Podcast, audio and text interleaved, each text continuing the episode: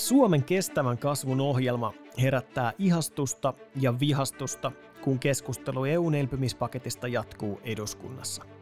Ulkoministeri Pekka Haaviston ja ulkoministeri Sergei Lavrovin verbaalinen nyrkkeilymatsi päättyi Suomen voittoon. Podissa Venäjän toimia ja niiden seurauksia Suomelle ja Euroopalle arvioi ulkopoliittisen instituutin tutkija Henri Vanhanen. Minä olen Akuarva ja tämä on Euroopan suunta. No hei taas, rakkaat kuulijat, hyvät ystävät, on aika käydä läpi Eurooppa viidessä minuutissa, ja siitä aloitetaan, mihin viimeksi jäätiin. Eli puhutaan jälleen kerran EUn elpymisrahastosta, josta käytävä keskustelu jatkui vilkkaana eduskunnassa tällä viikolla. Kertauksena todetaan, että Eurooppa-neuvosto linjasi siis heinäkuussa 2020 merkittävästä EU-rahoituksesta koronapandemian vaikutuksiin vastaamiseksi. Tämä elpymisväline, mistä nyt siis puhutaan, eli Next Generation EU, tarkoittaa 7,5 miljardin euron rahoitusta, josta jäsenmaalle kohdennetaan 390 miljardia euroa avustuksina ja 360 miljardia euroa, euroa lainoina. Tämä Suomen saanto avustuksista on tämänhetkisten arvioiden mukaan noin 2,6 miljardia euroa, ja se on ollut laskusuunnassa, koska meillä on selvitty koronapandemiasta odotettua vähemmän taloudellisiin tappioin. Mä en aio tässä jaksossa, nyt hyvät ystävät, käydään enää läpi sitä, minkä takia tässä paketissa ollaan mukana ja mikä se Suomen nettomaksuosuus ja saanti tässä tulee olemaan. Tämä keskustelu käytiin, tai sitä olisi pitänyt käydä viime vuoden kesällä, kun päätökset paketista tehtiin, siellä oli hallituspuolueet mukana. Paketti ei ole täydellinen, mutta pääosa ekonomisteista pitää Suomen mukana olla siinä silti parempana ratkaisuna kuin ulkopuolelle jäämistä. Tämä on poliittinen ratkaisu Suomelle, jos se ei ole taloudellinen. Mun mielestä se on sekä että, ja, ja on, on naivia väittää muuta. No, joka tapauksessa tärkeämpää on nyt keskustella siitä, mihin nämä rahat käytetään. Siis niin Suomessa kuin muualla Euroopassa. Me sanotaan jo viimeksi, me sanotaan taas, koska musta tuntuu, että te ette kuuntele. Tai ehkä te kuuntelette, mutta kaikki muut ei. Tämä keskustelu näiden rahojen käytöstä alkoi todenteolla tällä viikolla, kun valtiovarainministeri Matti Vanhanen Suomen keskustasta esitti Suomen kestävän kasvun ohjelman pääpiirteet. Tämä ohjelma sisältää linjaukset siitä, mihin Suomi käyttää nämä Next Generation EUsta saatavat miljardit. Valtiovarainministeriön tiedotteen mukaan Suomen kestävän kasvun ohjelma pyrkii muun muassa vähentämään päästöjä, nostamaan työllisyyttä ja nopeuttamaan hoitoon pääsyä. Valtiovarainministeriön mukaan ohjelmalla tuetaan hallitusohjelman tavoitteiden, huomioon nyt avainsana hallitusohjelman tavoitteiden mukaisesti, ekologisesti, sosiaalisesti ja taloudellisesti kestävää kasvua. Ohjelma vauhdittaa kilpailukykyä, investointeja, osaamistason nostoa sekä tutkimusta, kehitystä ja innovaatioita. Ja tämä on nyt siis hallitusohjelman mukaan ja valtiovarainministeriön tiedot. Mä sanon tämän nyt kaikella rakkaudella, eli älkää ristiinnaulitko minua. Minä ihan tykkään Äh, kaikista poliitikoista, jotka politiikkaa harrastavat. Mutta kun hallituksessa on valtionvarainministeri puolueena siltarumpupolitiikan Suomessa omaksi taidelaikseen kehittänyt keskusta, niin kyllä meikäläistä ennakolta hieman hirvitti, että mitä tästä tulee. Nimittäin pitkin viime syksyä kuulin eri lähteistä, enkä nyt siis vain oppositiolähteistä, että ministerit on kiertänyt pitkin maakuntia keräämässä näiden maakuntien satraappien toivelistoja äh, ja lupaamassa kymmenen hyvää ja yhdeksän kaunista siitä, mihin nämä rahat käytetään. Mä oon siis ihan aidosti huolissani siitä, että, että paitsi Suomessa myös muualla Euroopassa ei ole riittävästi tarpeeksi pitkälle valmisteltuja suuria hankkeita, eikä varsinkaan niin kuin yleiseurooppalaisia valtiorajat ylittäviä hankkeita, joihin tätä hyvin nopeasti tulevaa suurta rahamäärää voisi kohdentaa. Ja tämän seurauksena on riski, en sano, että näin käy, mutta on suuri riski sille, että raha valuu pieninä puroina erilaisiin siltarumpuprojekteihin, joiden vaikuttavuus on isossa mittakaavassa nice to have, mutta ei mitenkään must. Valtiovarainministeri Matti Vanhanen on kuullut mun pelkoni ja otti kantaa valtiovarainministeriön tiedotustilaisuudessa tähän aiheeseen alkuviikosta. Kuullaan seuraavaksi ote ministeri Vanhasen puheesta. Julkisuudesta on myös tullut esiin pelkoja siitä, että ohjelma hajautuu liian pieniin hankkeisiin. On hyvä, että tästä kannetaan huolta. Hallitus tulee ilman muuta priorisoimaan ja keskittymään laajoihin toimenpidekokonaisuuksiin. Ministerityöryhmä on linjannut, että haemme kokonaisuuksia, jotka edistävät kasvihuonekaasujen vähenemistä, tuottavuuden kasvua, tutkimus- ja innovaatiotoimintaa, työllisyysasteen nostamista sekä hoitoonpääsyn nopeuttamista. Valinnoissa otetaan huomioon myös vaikutukset alueelliseen, sosiaalisen ja sukupuolten tasa-arvoon. Tavoitteet on asetettu, ne asetetaan kaikille toimille, niin vastaavasti niihin liittyy myös indikaattorit, mittarit, joilla seurataan tavoitteiden toteutumista. Kustannushyötyanalyysin tulee olla keskeinen ohjaava tekijä, kun sitten yksittäisiä hankkeita valitaan. Laittakaa nämä valtiovarainministeri Vanhasen sanat talteen sydämeen ja sinne syvälle sydämen sopukoihin kustannushyötyanalyysi tulee olemaan keskeinen tekijä yksittäisten hankkeiden valinnassa. Hyvä. Tämä Vanhasen linjaus ei kuitenkaan vakuuttanut kaikkia.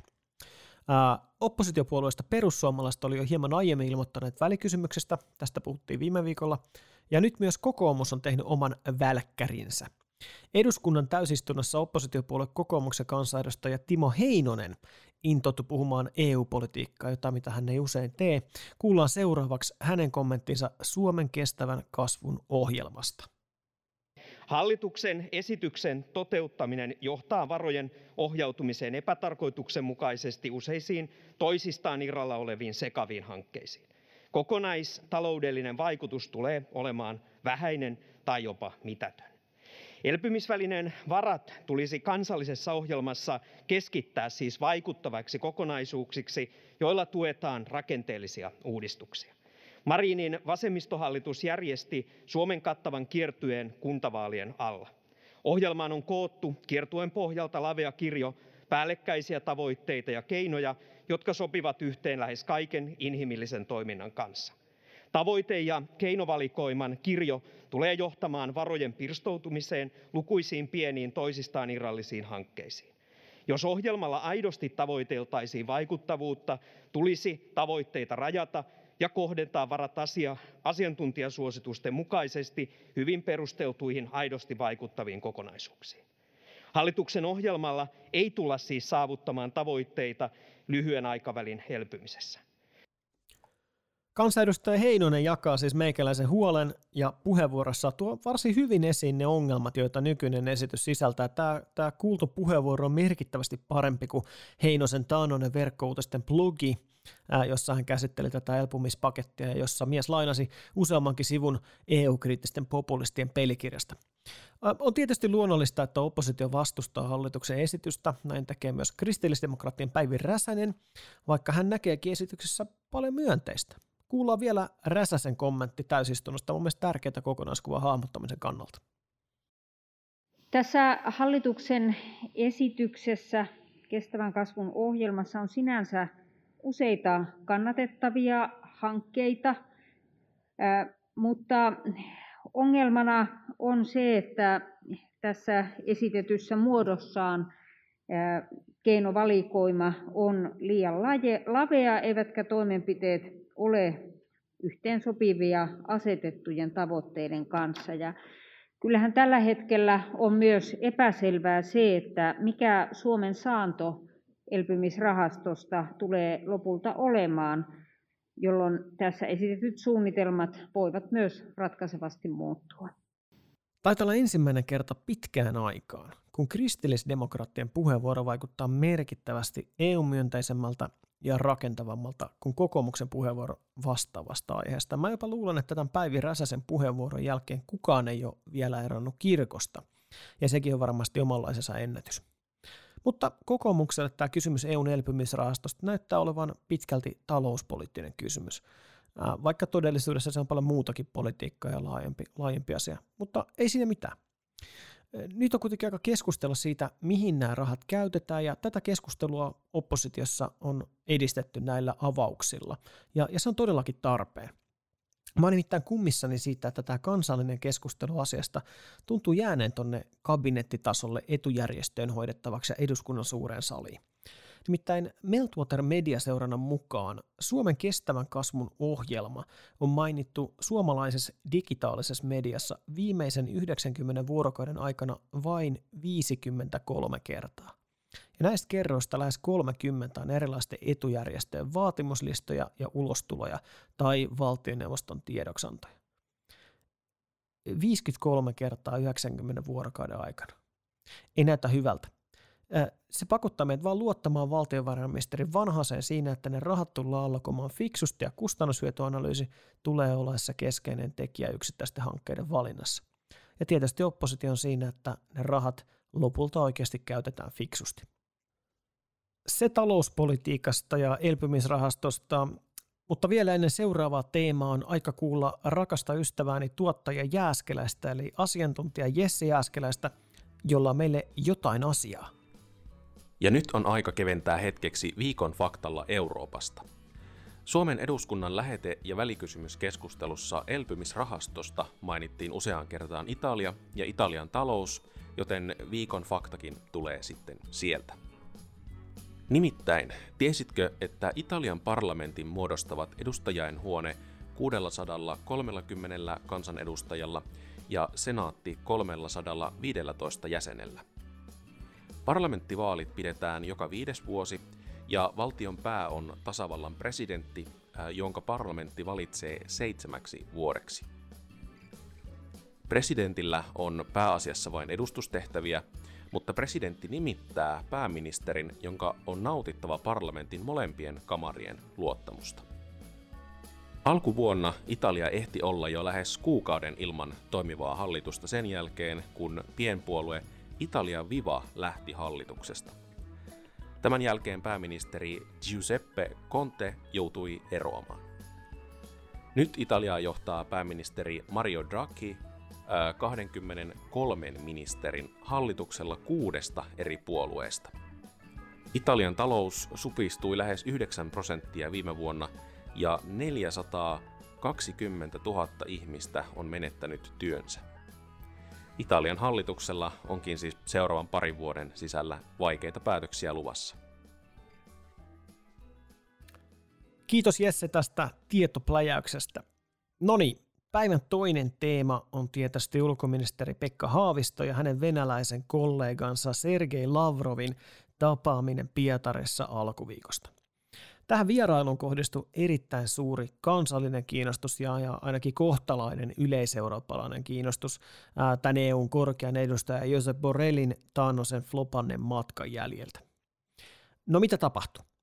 Ulkoministeri Haavisto kävi verbaalisen Suomi-Venäjän maaottelun Lavrovin kanssa ja ainakin kotimaiset tuomarit eli media, poliitikot ja, ja jopa tasavallan presidentti tuomitsivat Haaviston voittajaksi.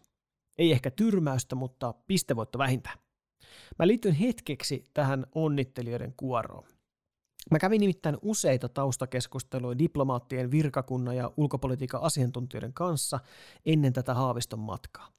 Näiden keskustelujen perusteella odotusarvot matkaa kohtaan oli matalalla ja sellainen pieni kielteinen, negatiivinen, vähän huolestunut väre tätä matkaa kohtaan oli aistittavissa. Useampi taho arvioi, ettei Suomella ole mitään voitettavaa vierailusta, mutta sitä ei voida enää perua. Haavisto kuitenkin osoitti moiset epäilyt vääräksi. Hän oli johdonmukainen, ei astunut Lavrovin ansoihin eikä ajautunut nurkkaan.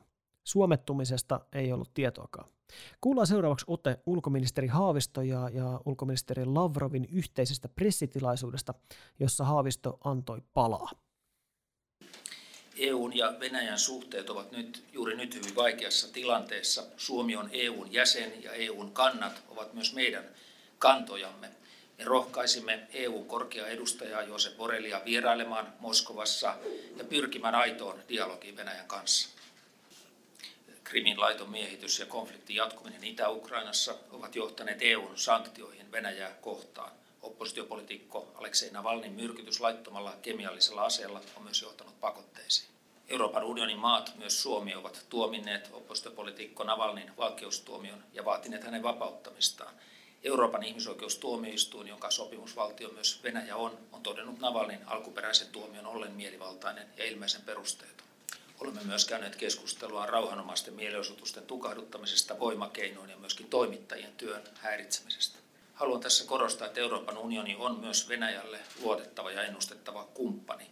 Euroopan unionin toiminnan perusta on kansainvälinen oikeus ja demokratia. EU on myös Venäjän suurin kauppakumppani. Ei paha. Suomessa Haaviston vierailu tulkittiin laajalti voitoksi, ja, ja näinhän se monella tapaa on, kun vertaa tähän Borellin vastaavaan visittiin. Mutta oliko voitto ansaittu vai annettu? Mä en halua olla foliohattunen, mutta katsotaan mitä lopulta kävi. Siis ensin EUn korkeaedustaja Borrell vierailla Moskovassa ja matkan lopputuloksena EU ja Venäjän välit on kireemmät kuin vuosiin ja Borrell melkein menetti työnsä. Sitten Suomen ulkoministeri tapaa samaisen kollegansa Pietarissa ja saa varsin ystävällistä kohtelua. Siis lehdistötilaisuudessa EUta haukuttiin Lavrovin toimesta, mutta Suomen puolueettomuutta ja moni muitakin tekoja kiiteltiin. Haavisto korjasi virheelliset väittämät ja, ja teki erinomaista työtä ulkoministerinä, mutta, mutta mitä tähän kaikkeen sanoo ulkopoliittisen instituutin tutkija Henri Vanhanen? Mä keskustelin hänen kanssaan aiemmin tänään aiheesta. Kuunnellaan seuraavaksi meidän keskustelu. Tervetuloa Euroopan suunta podcastiin tutkija Henri Vanhanen ulkopoliittisesta instituutista. Kiitoksia. Hei, tota, tänään puhutaan vähän nyt meidän ulkoministerin vierailusta Pietariin ja, ja tietenkin EU-Venäjä-suhteista ja myös sitten tästä koko transatlanttisesta kuviosta. Ää, tiedät, Euroopan unionin korkeudustaja Josep Borrell vieraili Moskovassa vanhan ketun eli Venäjän ulkoministeri Sergei Lavrovin vieraana toissa viikolla. Lopputuloksena Lavrov pyyhki pöytää Borrellilla ja, ja EU ja Venäjän välit on kireämmät kuin vuosiin ja, ja jopa yli 50 meppiä vaati syystä tai toisesta Borrellin eroa. Otetaan alkuun sun näkemykset tästä Borrellin vierailusta ja EUn Venäjän suhteista. No, kun puhutaan Borrellin vierailusta, niin itse ehkä keskittyisin Borrellia ja hänen suoriutumistaan enemmän siihen, mitä se vierailu viestii EUn ja Venäjän tämänhetkisistä suhteista kai sen verran on tietysti sanottava, että, että Borrellin valmistautuminen ei vaikuttanut olevan parasta mahdollista ja siitä varmasti opitaan ihan itsekin eniten. Mutta kyllä se ehkä ennen kaikkea se kertoi siitä tämä vierailu, miten hankalassa asennossa EU ja Venäjän suhteet tällä hetkellä on. Ja näkisin, että se vierailu pitäisi toimia eräänlaisena herätyksenä Euroopan unionin suuntaan siitä, että Venäjä-politiikassa on todennäköisesti tehtävä uusia avauksia ja arvioita tässä lähitulevaisuudessa. Jep. No, vajaa pari viikkoa Borrelli epäonnistuneen vierailun jälkeen ulkoministeri Pekka Haavisto paineli Pietarin ottelemaan täydet 12 erää. Vastassa oli jälleen vanha kettu Venäjän ulkoministeri Sergei Lavrov. Ähm, Suomesta tätä vierailu on kiitelty onnistuneeksi jopa tasavallan presidenttiin myöten, mutta mikä on tutkija Henri Vanhasen näkemys tästä vierailusta ja sen onnista? No se on, on oikeastaan samanlainen.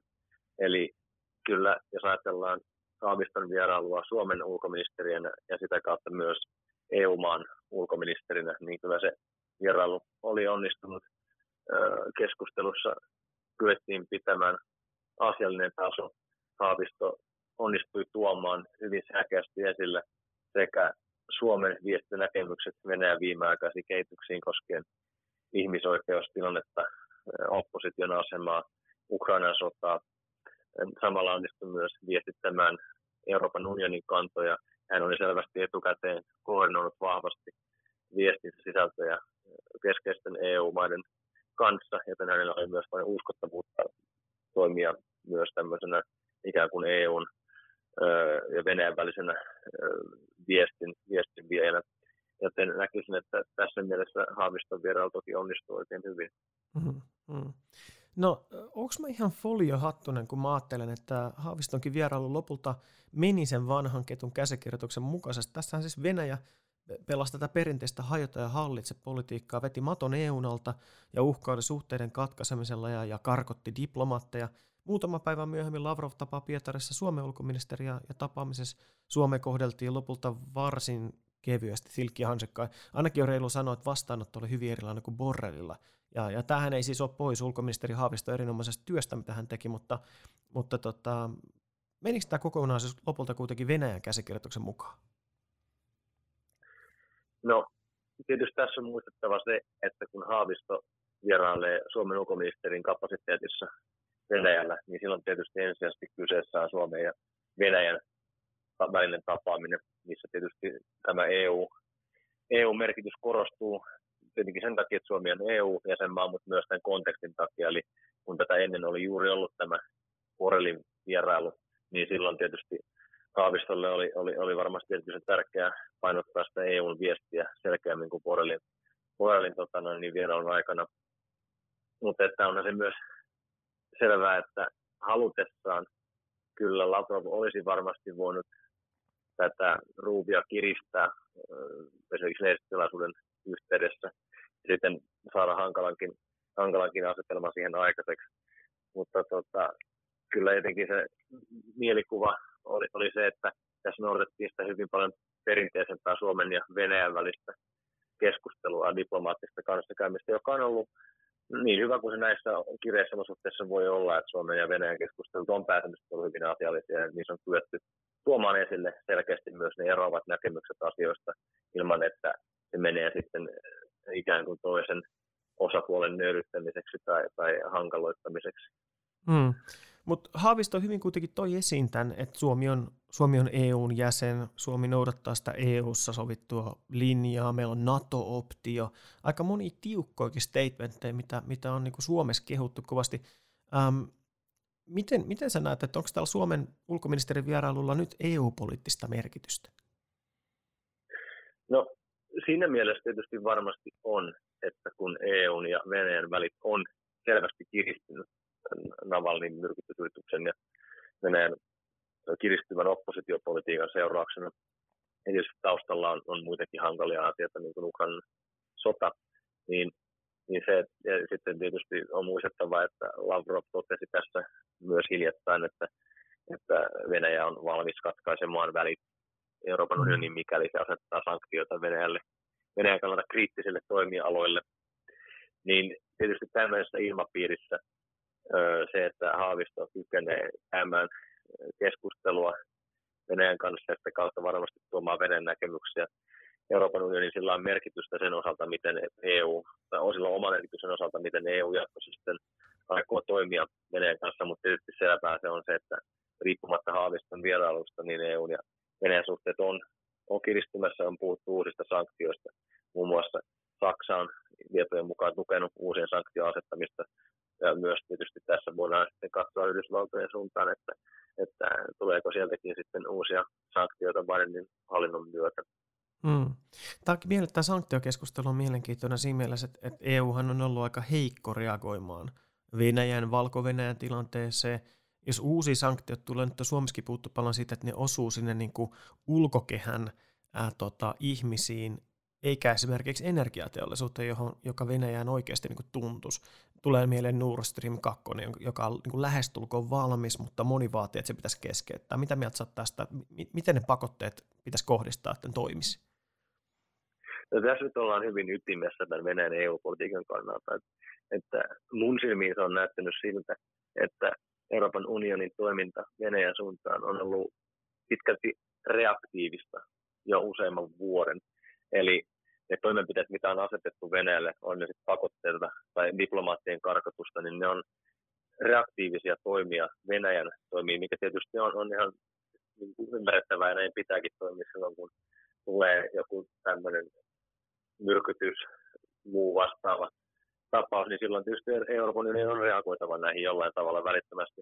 Mutta sitten siinä ohella se taustalla on vähän epäselvä, mikä on se unionin ikään kuin strateginen ulottuvuus Venäjän suuntaan, eli, eli mikä on se, mitä Venäjältä toivotaan, tai ylipäätänsä mikä on se suhde, mikä Venäjän kanssa voi toisaalta olla mahdollinen ja toisaalta mitä halutaan. Näitä, näitä, näitä asioita pitäisi jatkossa miettiä enemmän, että just tämä pakotepolitiikkakin, siinä on vähän kinkkinen asetelma siltä osalta, että, että pakotteet pitäisi asettaa sillä tavalla, että, se, että ne, niiden vaikutukset vaik- osuu eniten Venäjän poliittiseen johtoon, eikä niinkään, että sitten rokottaa tavallisten kansalaisten, tavallisten venäläisten elämänlaatua. Että mikäli näin käy, niin silloinhan Venäjän on helppo kääntää nämä pakotteet länsivastaiseksi propagandaksi mm. ja ikään kuin sitten osoittaa syyttävällä sormella Euroopan unionin suuntaan.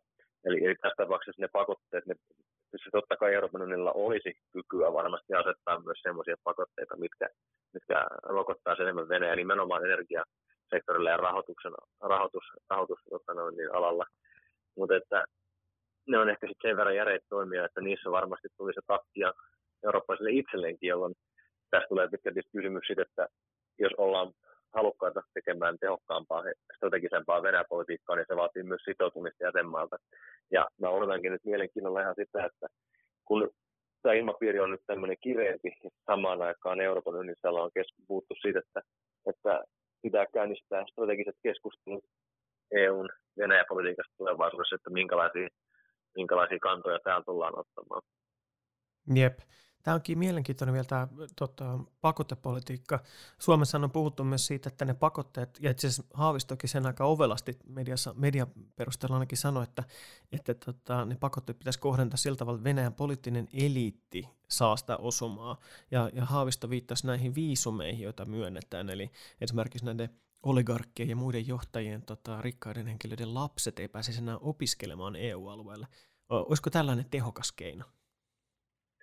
No siis tämä periaate, mä en tästä keinosta osaa suoraan sanoa, tietysti se selviää sellaista kokeilemalla, mutta tämä periaate on oikea. Eli siis, jos halutaan saada Venäjän nimenomaan tässä poliittisessa johdossa jotain toimintaa, niin silloin ne pakotteet pitäisi kohdentaa, kohdentaa myös sillä tavalla, että ne olisi vaikutusta juuri heidän toimintaansa, koska näyttäisi siltä, että jos asetettaisiin sellaisia pakotteita, mitkä sitten vaikuttaisi laajemminkin Venäjän yhteiskuntaan, niin ne varmasti kääntyisi ehkä sitten pitkässä juoksussa myös itsensä vastaan.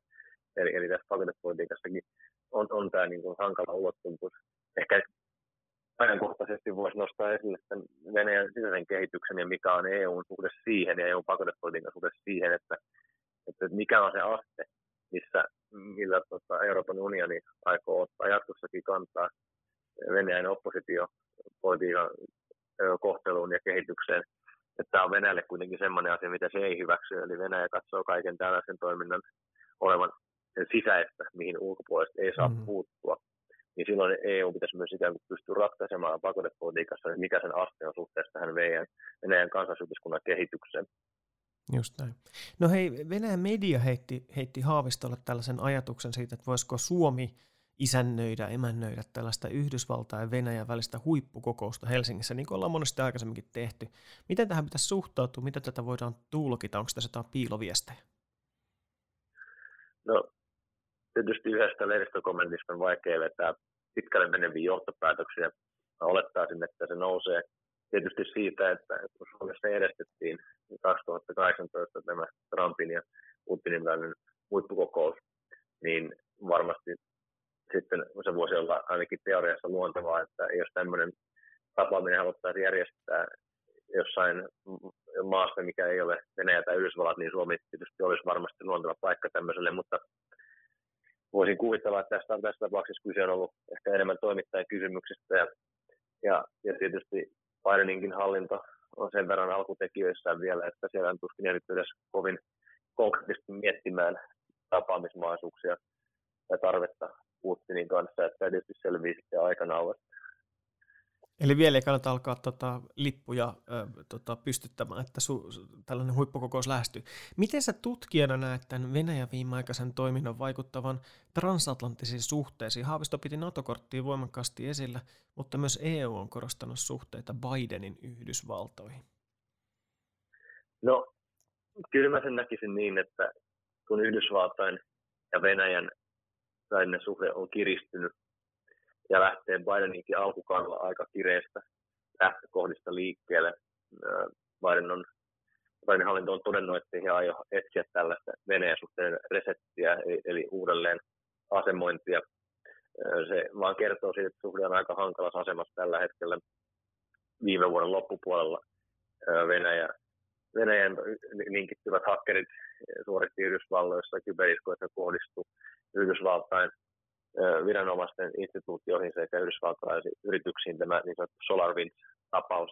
Ja sen pohjalta Bidenin hallinto on määrännyt ensitöikseen selvityksen Venäjän toimista näiden tapahtumien yhteydessä sekä muun muassa arvioi venäläisten niin sanottuja tämmöisiä tilaamia palkkamurhia Yhdysvaltain sotilaita, sotilaisiin kohdistuvia palkkamurhia Afganistanissa, niin tämä vain osoittaa sen, että, että Biden aikoo, aikoo ottaa kovemman linjan Venäjän suuntaan, tämä luonnollisesti vaikuttaa myös Yhdysvaltain ja Euroopan väliseen yhteistyöhön suhteessa Venäjään. Voisin olettaa, että ainakin pakotteiden osalta koordinaatio tulee lisääntymään. Nythän on esimerkiksi Yhdysvallat ja Eurooppa on pohtinut uusia pakotteita Navalnin myrkytyksen ja siitä seuranneen oppositio, opposition myllyttämisen jälkeen. Eli, eli varmasti tämä pakotepolitiikka tulee olemaan asia, missä Yhdysvallat ja Eurooppa löytää jatkossa Venäjän osalta toisensa yhä, yhä tiiviimmin. Miten se NATO sitten? Uskot sä, että Trumphan oli hyvin jyrkkä, vaati NATO-maita, muita NATO-maita kantamaan oman vastuunsa ja oli, oli vetämässä joukkoja pois jopa Saksasta ja näin poispäin, niin luuletko, että tämä Venäjän uhittelu nyt tiivistää tätä NATOn keskinäistä yhteistyötä luottamusta? No se, kyllähän se on, se on jo tiivistänyt sitä vuodesta 2014 lähtien. Että silloinhan, kun Venäjä aloitti sotatoimet Ukrainassa, niin NATO ikään kuin palasi tähän kollektiivisen puolustuksen, jäsen, jäsenmaiden puolustuksen painottamiseen. Ja tässä tietysti Yhdysvaltain intressi Euroopan turvallisuutta kohtaan nousi ja on pysynyt kuitenkin merkittävänä edelleen. Niin nyt kun Yhdysvalloissa on semmoinen hallinto, joka suhtautuu NATOon myönteisemmin ja selvästi on puhunut tarpeesta ja halusta parantaa suhteitaan NATOon ja ylipäätään transatlanttisia suhteita, niin tässä varmasti se, että Venäjän, Venäjän suhde kiristyy ja suhteet Eurooppaan paranee, niin se varmasti näkyy myös siinä, että NATOkin vahvistuu jatkossakin. Just näin. No hei, sä oot myös puhunut siitä että, ja kirjoittanut siitä, tota, että, että Suomessa tämä ikään kuin ulkoturvallisuuspoliittinen tilannekuva, se nojaa näihin selontekoihin, joita ei tule niin kovin usein. Ja sanon, että voisiko tilalle tulla joku toinen vaihtoehto. Oletko sä edelleen sitä mieltä? Olen kyllä vahvasti. Ehdottomasti siitä ei, ei mun mielestä ole tarpeeksi keskusteltu tästä aiheesta tästä ylipäätänsä.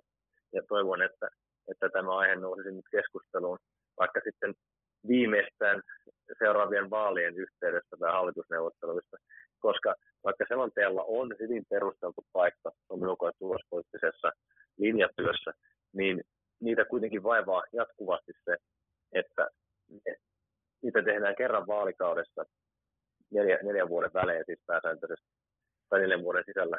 Ja sitten sinne prosessin, valmisteluprosessi on aika pitkä, niin tässä kaikessa, kaiken keskellä ehtii tapahtuu aika paljon asioita, joka sitten pakottaa sinne, että selonteot joutuu liikkumaan aika yleisellä tasolla, niin silloin ehkä ne tarkat toimenpiteet siitä, miten Suomi aikoo kussakin tilanteessa toimii, puhumattakaan muuttuvissa tilanteissa, missä selonteot saattaa vanhentua, niin miten Suomen sitten linjaukset niistä kehittyy, niin tätä ei oikein pystytä avaamaan selonteossa ehkä niin, niin, niin kuitenkaan yksityiskohtaisesti, niin tällainen esimerkki, yhtenä esimerkkinä voisi olla nimenomaan pääministerin vuosittainen ilmoitus, joka olisi koordinoitu totta kai valtioneuvoston ja tasavallan presidentin välillä, jossa sitten päätäisiin ehkä paremmin kiinni siihen, että mitkä ovat Suomen kuuluiset sen hetkiset tavoitteet ja mitkä on ne keinot saada näitä tavoitteita, ikään kuin arvioida Suomen onnistumista tai epäonnistumista ulko- ja turvallisuuspolitiikan osalta. Meidän edelleen puuttuu tästä riittävät välineet mun nähdäkseni.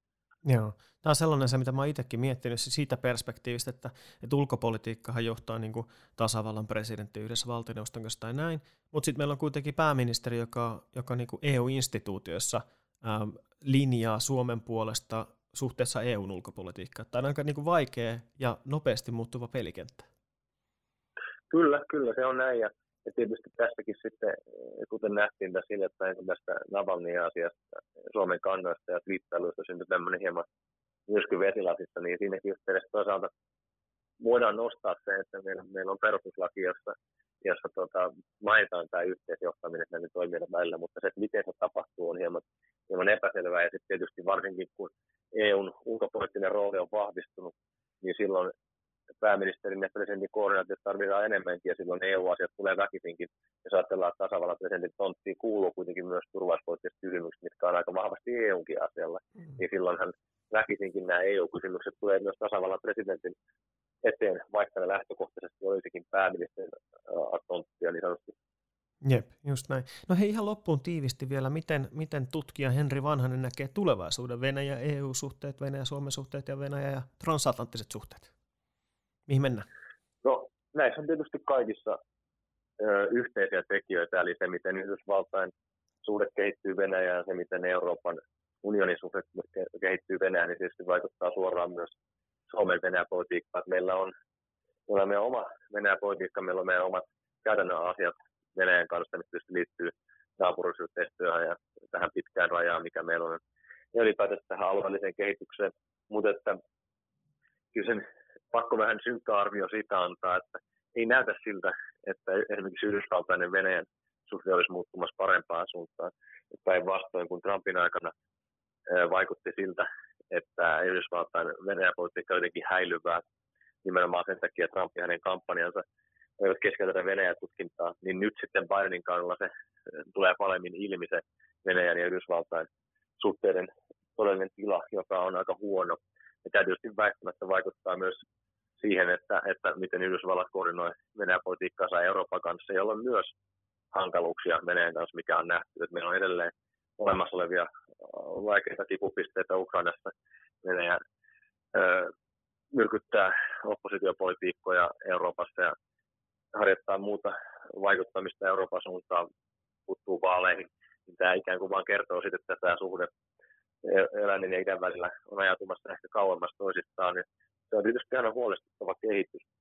Mutta aina on kuitenkin koetettava olla jossain määrin optimistinen ja muistaa se, että kaikista näistä vaikeuksista huolimatta halu ylläpitää vuoropuhelua Venäjän, EUn ja Yhdysvaltain välillä on säilynyt. Eli, eli ei ole kuitenkaan semmoisessa tilanteessa, missä tämä dialogi olisi pistetty poikki. Se olisi huolestuttava asia.